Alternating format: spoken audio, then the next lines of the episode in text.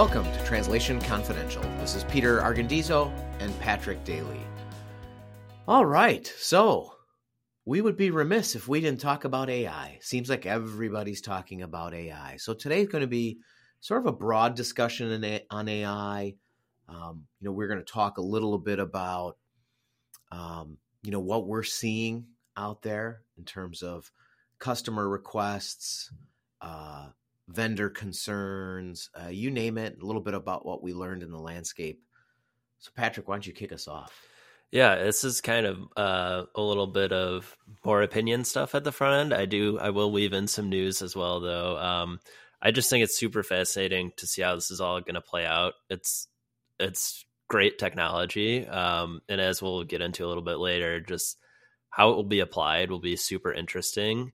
Um, kind of some of the thoughts I had as we were prepping for the show is I kind of view it as as a generational shift.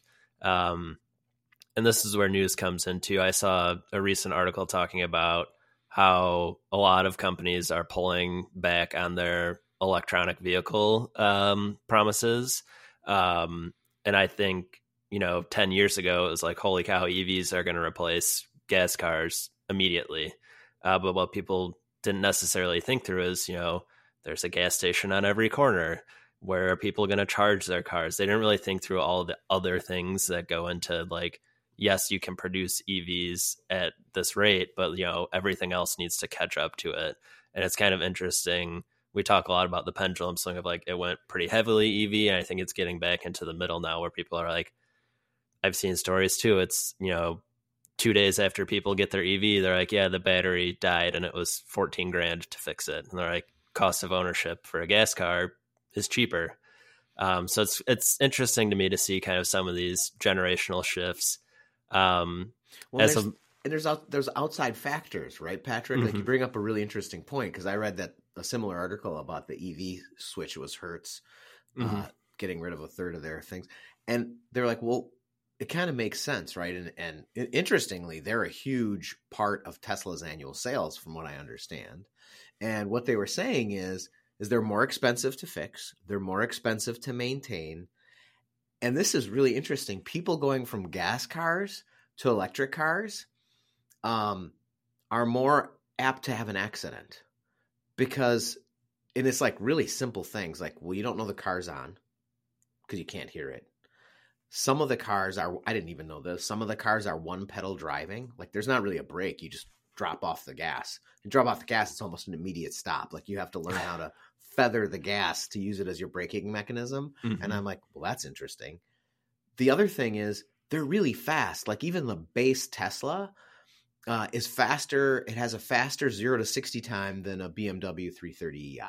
And if you get the souped up Tesla, it's faster than most performance cars in terms of zero to 60 time.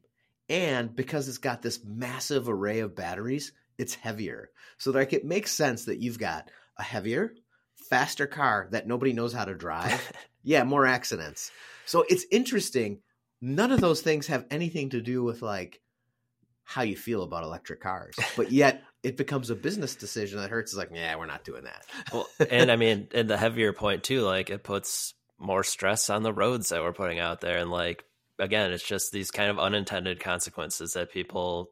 It seems like we we collectively, the collective, we haven't thought this through, and like, well, it's kind of like at this point we're like, well, duh, no wonder it didn't like take off as as much as we thought it would. Um, and even like I saw more more bad press coming out too of like with how very very cold it's been in Chicago recently. Yes, like there yes, were yes, huge lines at EV chargers because they can't hold as much of a charge during the cold.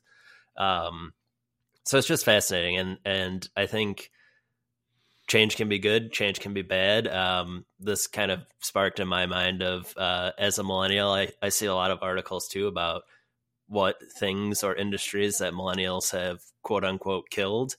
Um, but I, I find it interesting too just as many i think that happens with any generation um, like just as many new industries have been stood up. Um, i took down a few notes of like millennials aren't as big on beer, but they're big on seltzer. Uh, not as big on napkins, but paper towels. Um, you know, not as big on cable TV, but talk to a millennial and see how many streaming services they're paying for.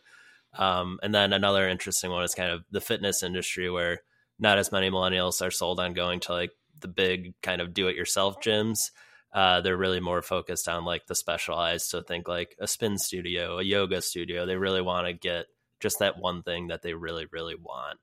Um, and again, I think change can be good, it can be bad. Um, and again, with AI, I think it's just going to be really fascinating to see where it's used and where it's used the most and what the result of it being used in those in those cases will be absolutely there's so many unintended consequences right so i think those are all great examples of well you know one industry standing up and becoming very popular could have a negative impact on this other so now you might not be able to find a product that used to find oh my gosh i used to find whatever it is and now nobody buys it so then it's not there anymore.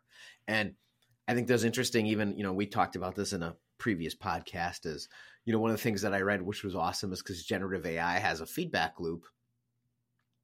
And as more people started using the ai engine it got dumber. I thought that was great. I mean so you know that's like an unintended consequence. Um, and i think there's going to be more of those. And i think we have to worry as a society right? As we have to worry a little bit about if we all lean harder on tools um, like this do we as a society become less intelligent? Do we as a society, you know, I think, and again, I think we spoke about this in one of the previous podcasts is coding, right? Uh, I, I was talking to our CTO. He's like, well, there's all these tools that you can use that sit on top of your applications that help you write blocks of code. And he's like, as a if if I were a new coder today, I'd be a little concerned because I think there's so much learning in writing all those lines of code, right? And in, in learning and having to write these basic functions without the assistance. I mean, think of it this way. How many of us know phone numbers anymore? Like nobody knows any phone number. Like in the old days, you had to memorize all the damn phone numbers because, well, I gotta call Patrick. Let me dial up his number. I have no idea what your number is, Patrick. I just put Patrick in my phone, and suddenly I'm talking to you. So no, I think what I think of there too is kind of it's you. You mentioned it of like knowing the foundation. It's like most people know, you know, foundational math, addition, subtraction, multiplication, division, and that when you put things on top of it can go so far in so many different directions, but you need to know the basics in order to do all of the kind of advanced and, and crazy stuff that you can do with math. Like if you don't know the the simple things, like you said, the the mm-hmm. foundational elements, none of the other stuff really matters because you can't get there without the foundation. I think this sets the stage perfectly for the discussion today, Patrick. So I thought maybe we could jump into kind of why, like, what are some of the reasons why AI makes sense? And I and I think that's like really important, right? Because I think there has to be some reasons that drive your decisions, right? Uh, all too often, I think now you're getting customers, buyers, procurement people who just realize that hey, if I use the word AI, it's kind of sexy. It's going to save me some money. I can go to management and say, hey, you know, we're using AI enabled workflows and we're saving this much. And but there's there's truth behind that. Like you need to look at, you know, why am I using this AI thing? What does it improve? I think it's a huge mistake. I think some people are looking like, well, gosh, if I use AI, I don't need copywriters anymore. Well, that's misguided right? That that doesn't make a whole lot of sense. Um, I think it's important for people to look at, you know, why is it that adding this workflow, this AI function, this AI enabled program to my suite of tools, you know, how does that help me? What is it? Does, does it help me provide a better product? Does it help me save some money? Does it help me, you know, get through projects quicker? And I, I think that's the important part. Um, I, I don't. I don't. What do you think, Patrick? Yeah, I mean, I'm I'm thinking of it from the perspective of a translator too. Of if you can get these AI tools to kind of live like we talked about on top of your work, that's going to increase your output. Mm-hmm. You could even in theory decrease your rates because your output is higher you'll still get the same amount of money but you can get more jobs or you get more work from from prospective buyers of translation so like i think the name of the game with with using AI, especially as it relates to translation or content, is just how does it make the people in the loop more efficient and how can they spend more time doing the thing that they're specialized in as opposed to maybe some of those administrative tasks that might not be revenue generating tasks that you want people to focus on? Absolutely. Uh, and i think that's to me that's the important thing. And i think as an organization uh, especially one that provides services i think we need to be able to work up and down the chain you know i've used the term gateway drug that ai or neural machine translation workflows to me are essentially a gateway drug. And I think it's even a little bit more than that. And when, when I say gateway drug, because I think you have corporations that say, huh, I wonder if we translate, you know, will we get more revenue? You know, we, we, I know we, we, we sell in Mexico, but weird, we, we don't have any sales and they have like nothing, you know, they don't have, they have no, no resources on their website. Their instructions are poorly translated or they have very, very minimal or whatever it is if they start to make a commitment there and they see a gain in revenue, and that commitment can always start with a lower level of service. But then, you know, you can work all the way up and down the food chain and say, hey, this is a really high value project. It's, I don't know, the UI that goes into our device. we need it to be spot on. Well, let's let's work all the way up to the top of the food chain and use human translation, human editing. Sure, maybe you use some AI tools to do QA, but you're kind of bringing out the A team instead of kind of the the C team. And, yeah, I mean I that's okay. I think a great use case there too. Um, we talk about it pretty frequently. Is you know glossaries and term bases and and checking against those. I think AI is is really really good for you know checking, let's say, a full translation against a term base or um, a glossary to make sure that you're using the terms correctly and you're not kind of veering from that. I think that's a phenomenal use case. I know translation management systems can do that now to a degree, but like we said, this is kind of like the next layer up of like AI can do it a lot faster and in theory a lot better. Absolutely. And and and, and I think that's that's the key is helping the AI enabled workflow. So if you're using some form of engine, so in this case, like I think a great example is learning from past human verified transactions. So the, just this week, uh, our production team is building a neural machine translation engine for a client that's been a client for 29 years. You can imagine the size of their translation memory. It is 300,000 sentences. So that's an amazing uh, body of content. So what we're doing is we're taking the 300,000 sentences and we're importing it into a neural machine translation engine It'll, by the way, it'll take about 72 hours to build. And when it does that, you're going to see a significant gain in the level of quality that comes out of a machine translation workflow. And this client expressed that they have a lot more translation needs moving forward. They're going to increase their spend and they want to be able to work up and down the line in terms of level of quality on translation. It makes complete sense. But the, the key there is is that we didn't just abdicate to a machine translation and say, "Hey, have at it." No, you you have a strategy. Now, if a client is new to translation and you know certainly say, "Well, all right, well your machine translation engine isn't going to be as effective." One of the things we need to do is you know analyze the content you have um, like you say, build glossaries, try to build some human verified content to make it better. Um, but you you work with what you have, right? Yeah, and if if it's the client I'm thinking of, which I have a sneaking suspicion it is, um, it's also interesting to note too. I think they go into multiple languages, so it's not just 300 segments from English to let's say Spanish. I mean, you're looking at at millions and millions of sentences that will be in there and, and training this engine. So, like you said, it, it can be very very powerful. Yeah, that's 300,000 source sentences.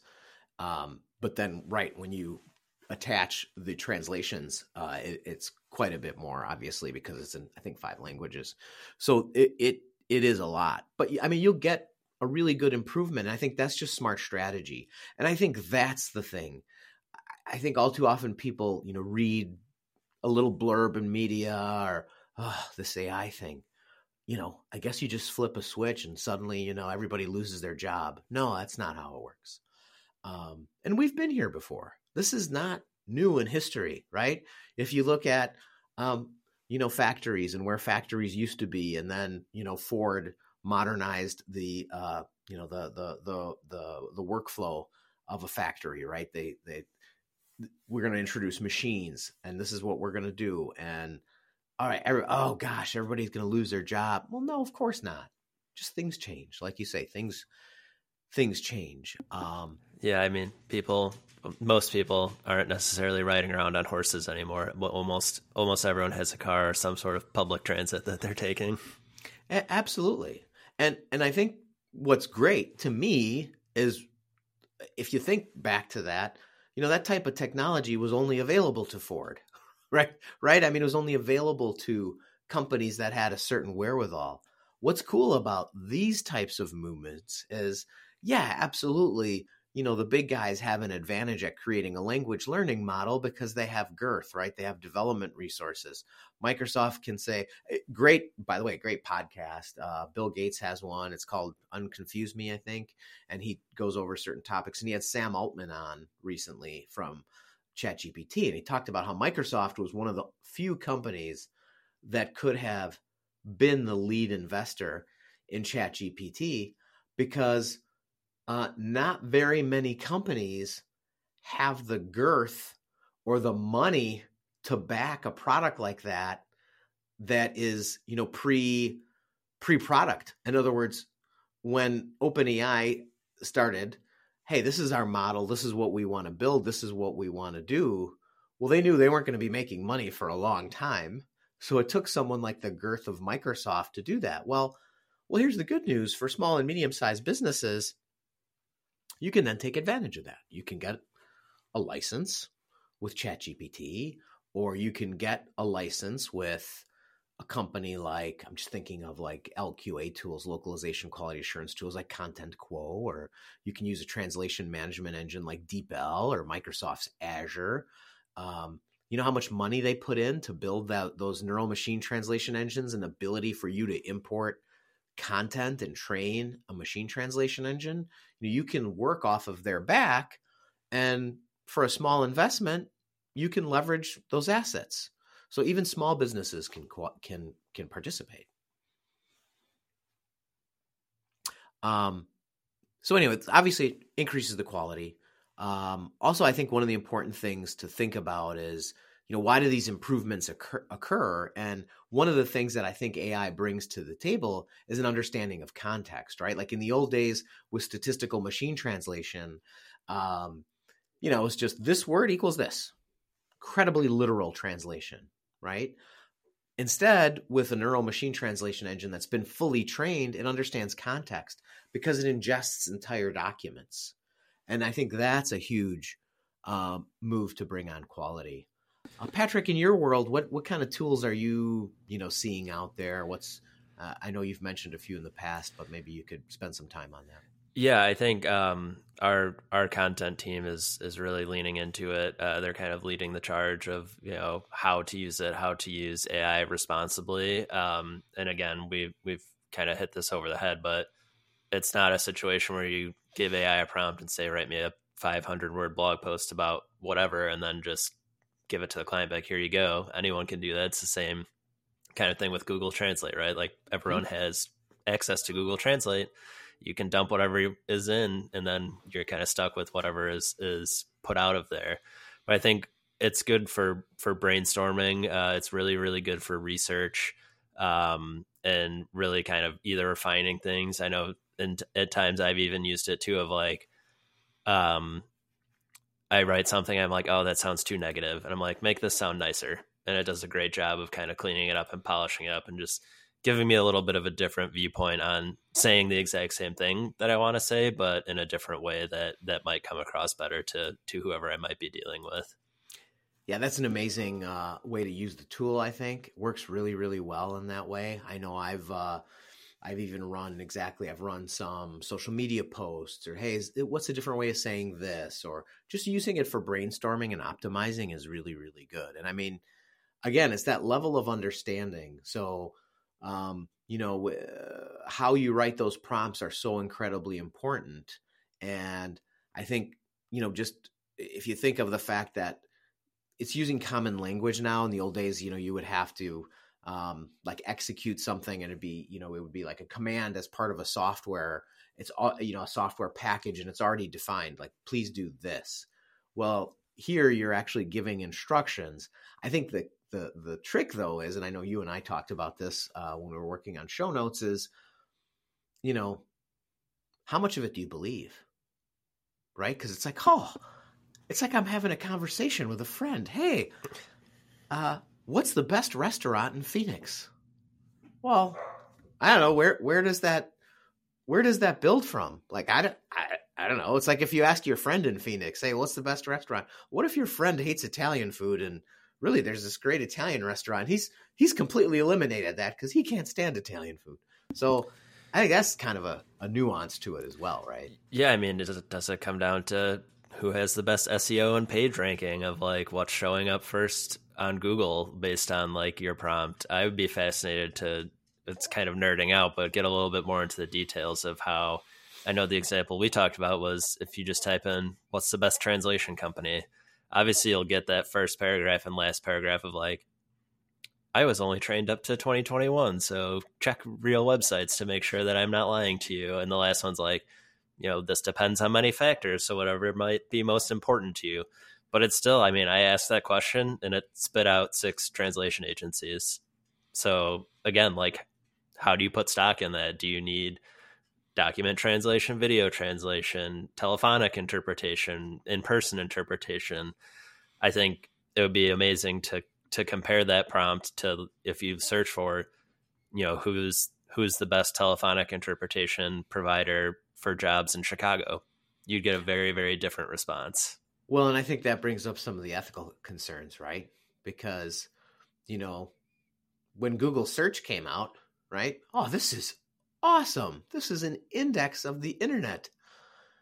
Yeah, well, then there's Google Ads, right? So, um, you know, you can skip to the front of the line. If you have enough money, you can just skip to the front of the line. And what does that cost per click? And, you know, there's all those uh, um, you know, there's all those, uh, those of course, you know, buyer beware sort of things. Is like, gosh, you can search for a name of a business and some other business comes up as the first hit. Like you can actually buy competitive keywords. Can like, steal steal their keywords. Yeah, absolutely. And and you know, it's it's it's out there. You can find it.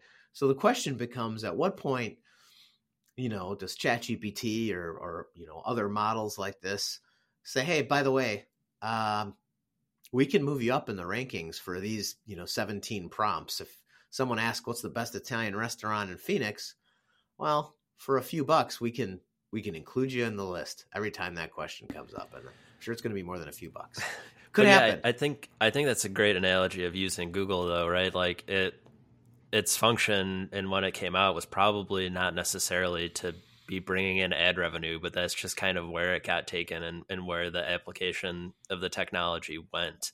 Um, and then it becomes who knows Google the best, right? And that's kind of where you get where you get your money makers of you know SEO agencies and and people who are able to you know drive more traffic to your website, which hopefully drives more sales. But they do that by improving your search engine rankings. So it's it's fascinating how much impact that something as you know kind of groundbreaking as just indexing the internet can change to like how do we game the system to show up first when someone searches for the best best restaurant in Phoenix. Yeah, and I think, you know, since we're kind of on the ethical concerns, I mean, you know, there's copyright infringement. I know Patrick you've talked about tools out there that, you know, are like plagiarism checkers to make sure and gosh, you saw there was that New York Times uh, lawsuit against OpenAI. They were able to discover and find some cases where there was you know direct plagiarism uh, as results that came from prompts. But you know there's deep fakes and there's mis you know now with uh, uh, the the image generation that you can make you know are you even looking at a human? You know that, that's I, I don't know. Or you know are you really looking at tom cruise? You know obviously uh, there's th- that there's that unfortunately with deep fakes and and um, basically misuse of results. I mean, what, what was this a few years ago? I, I and I forget exactly the details, but someone someone had hot hotwired uh, um, Google that if you searched for the devil, like some politician came up or something like that. So, uh, you know, that's obviously some engineer with a sense of humor. Well, okay. If someone doesn't have a sense of humor? There's really malfeasance, and they have access to the back end of one of these tools, and they hotwire it to do certain things for certain prompts. I mean, that was Could, uh, I have some great examples of those because those always crack me up. Uh, one of my favorite ones was if you used to ask Siri, uh, "Where is sadness in Cleveland?" It would show you the football stadium because they someone again trained it to to say that the Browns equal sadness. Um, another on, good one. They don't was, like Joe Flacco. Come on. another good one was uh, I know Apple's autocorrect came under fire. Uh, if you typed in lard ass, it would correct to Kardashian which I thought was hilarious. uh, but again, like like you said, if, like if people can figure that out, that's that's an issue. Um, and I think, kind of going back to the Google example, I think it's it's interesting how this is all going to play out. I know, especially in in Europe, uh, the EU is very very big on privacy and GDPR compliance, and I think uh, I think I've seen articles that say like internet cookies are basically going to slowly be eliminated. So like that's going to have an impact on Google's ad business because they're cooking you. They're seeing like if you're looking for let's say other things in Phoenix, be like, here's an ad for a restaurant in Phoenix. Here's an ad for a hiking trail in Phoenix. Um, so it'll be super fascinating to see how that all kind of plays out in the long run. Yeah, very much so. It could have implications, obviously, on um, you know, obviously uh, across the whole industry in terms of advertising, in terms of even you know what happens with AI. Like there's going to be a lot of scrutiny on how these things are trained uh, moving forward, and as more competitors enter the market, obviously, um, I, I guess it'd be a good place to kind of tie a ribbon around the conversation, Patrick. If we said, hey, you know, what are what are some ideas about how organizations can look at AI and what can they look at to uh, say jump in and and and you know my suggestion would be is you know to look for something small. I, I would start small and pick a relatively low risk project and and piggyback off of something that somebody's already done. Um, I, you know, I, I think it's very expensive, uh, very dangerous in terms of the financial health of your organization to say, "Hey, I'm just going to hire three developers and we're gonna, we're gonna, we're gonna, we're going AI, whatever that means. We're going AI." Well, no. Pick a goal. I mean, look at a part of your business. Patrick, you had mentioned, you know, you work for a company that creates content, right? So, uh, QA tools, uh, plagiarism checkers, uh, you know, there, there's stuff out there that you can buy off the shelf that you can add into your process. A lot of really, really popular tools are now adding AI. Uh, Trello, Grammarly, um, gosh, you know, there's just two off the top of my head. Uh, Typeform, Typeform, which we use to create forms. Like, yeah, you want me to improve this, which I love, right? It's like a little self conscious. Are you making a judgment on what I'm writing? You know, but hey, you you you hit improve, and yeah, sometimes it makes some nice adjustments. Yeah, that's uh you you brought up another application that I thought of too um specifically for content. A lot of our our clients we have um either style guides or rules. It's like do they use the Oxford comma? Can their brand name be possessive and things like that. And I think you can again train these engines like here are the rules and then make sure I follow the rules. Uh, you can dump in a huge piece of content and be like, tell me what rules I might have broken. You go fix it, boom, you're back right where you need to be. Um, so yeah, I think there's all sorts of applications for it. Um, one I'm thinking of too. Um, I know a lot of people who who work at a, a, marketing agency. Their biggest beef is always that they have to do time entry and log all their hours. So I think it'd be really cool if if there was an AI tool that could look at my calendar and be like, here's how I want to bill your time. Go clean it up and fix it. That would make time entry for me so much easier than having to go through and manually put in, you know, my 15 minute blocks a day on this client and whatever it might be. So that would um, be amazing, wouldn't it, Patrick? What a great idea. It would look through your calendar and just as long as you, you know, in your the title of your your your task had like the client name as it matched up to a system that maybe it would do like 80% of your timesheet. Right. Like, like And it would take some training, obviously, of how I build my mm-hmm. calendar and, and title events and stuff like that. But yeah, I mean, we do That'd it cool. based on based on the project name. Um, so if you could do that, and even like, so we it's project name and then task name on it. Um, so yeah, that would be like an administrative task that, admittedly, not many people like doing. So if you can take that kind of burden off their plate and save, you know, however many agency employees, however many hours a day, that's that could be huge. Oh, that would be such a cool tool. See, and I think that's what we're going to end up seeing is that people are going to create tools that really save administrative time. I know uh, our own personal mantra and mission uh, as we've created developments, as you know, Mark has created different tools for us to use, has always been, hey, how do we how do we get rid of the administrative stuff? Like nobody likes doing it. I'm sure nobody at your place or places like yours, Patrick, are like, oh, awesome. I have to do my timesheet today. This sounds like a lot of fun. Nobody's doing that. Right. Nobody's saying I, that. but I mean, you hear that from executives too of, of how important time entry is and how important that data mm-hmm. is to drive business decisions. So, like, it's not just to necessarily be like, oh, we're taking this, you know, slight annoyance off of people's plate. It's like, this is going to impact decisions that the organization makes based on your time entry. So, like yes it, it, a lot of people kind of roll their eyes at it but it is it is very very important for kind of the executive level who's reviewing all of that data and making decisions based off of it. Absolutely. And i think i, I think that's where we're going to see advancement is on the fringes. And some of this stuff isn't going to be very sexy.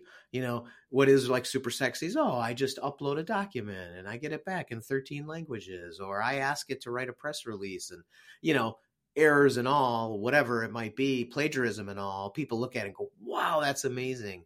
Well, what would be really amazing is what we just described, right? If someone could help automate, you know, timesheet creation or some of these administrative tasks, it could actually have more impact on an organization.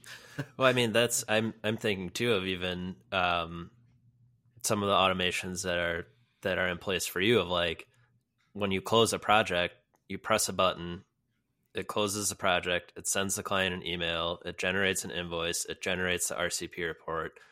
Like that's four things that someone in theory would have to do, but there's the script that's written and it's perfected that goes, okay, all those four things, click the button, done.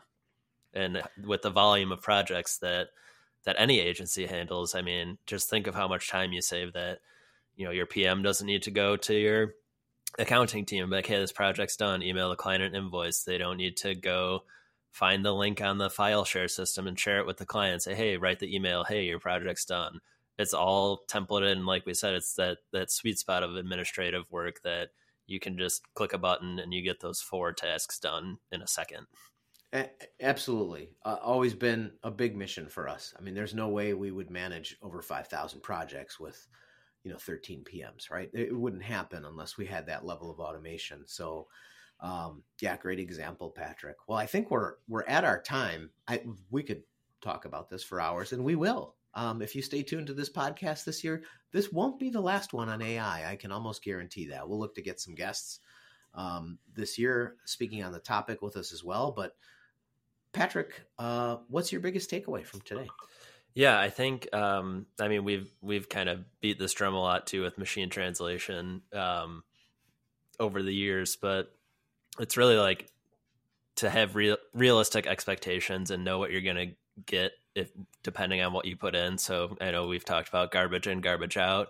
Um, so just really realize that um, I don't know how to describe it. Unencumbered AI is going to be pretty uh, dicey at best, but if you kind of uh, you know do some prompt massaging and really kind of clarifying it might take you a few tries to get to the place where you want to be it's not going to necessarily out of the box be like okay i'm done. One prompt one prompt in one prompt out i'm done.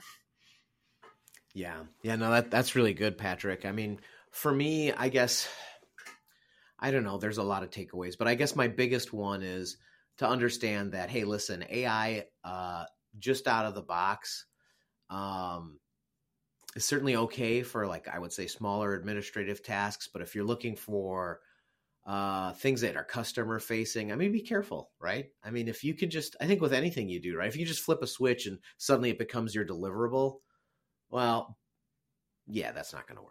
So it's not a good idea. It's not a good business practice. Doesn't make a lot of sense.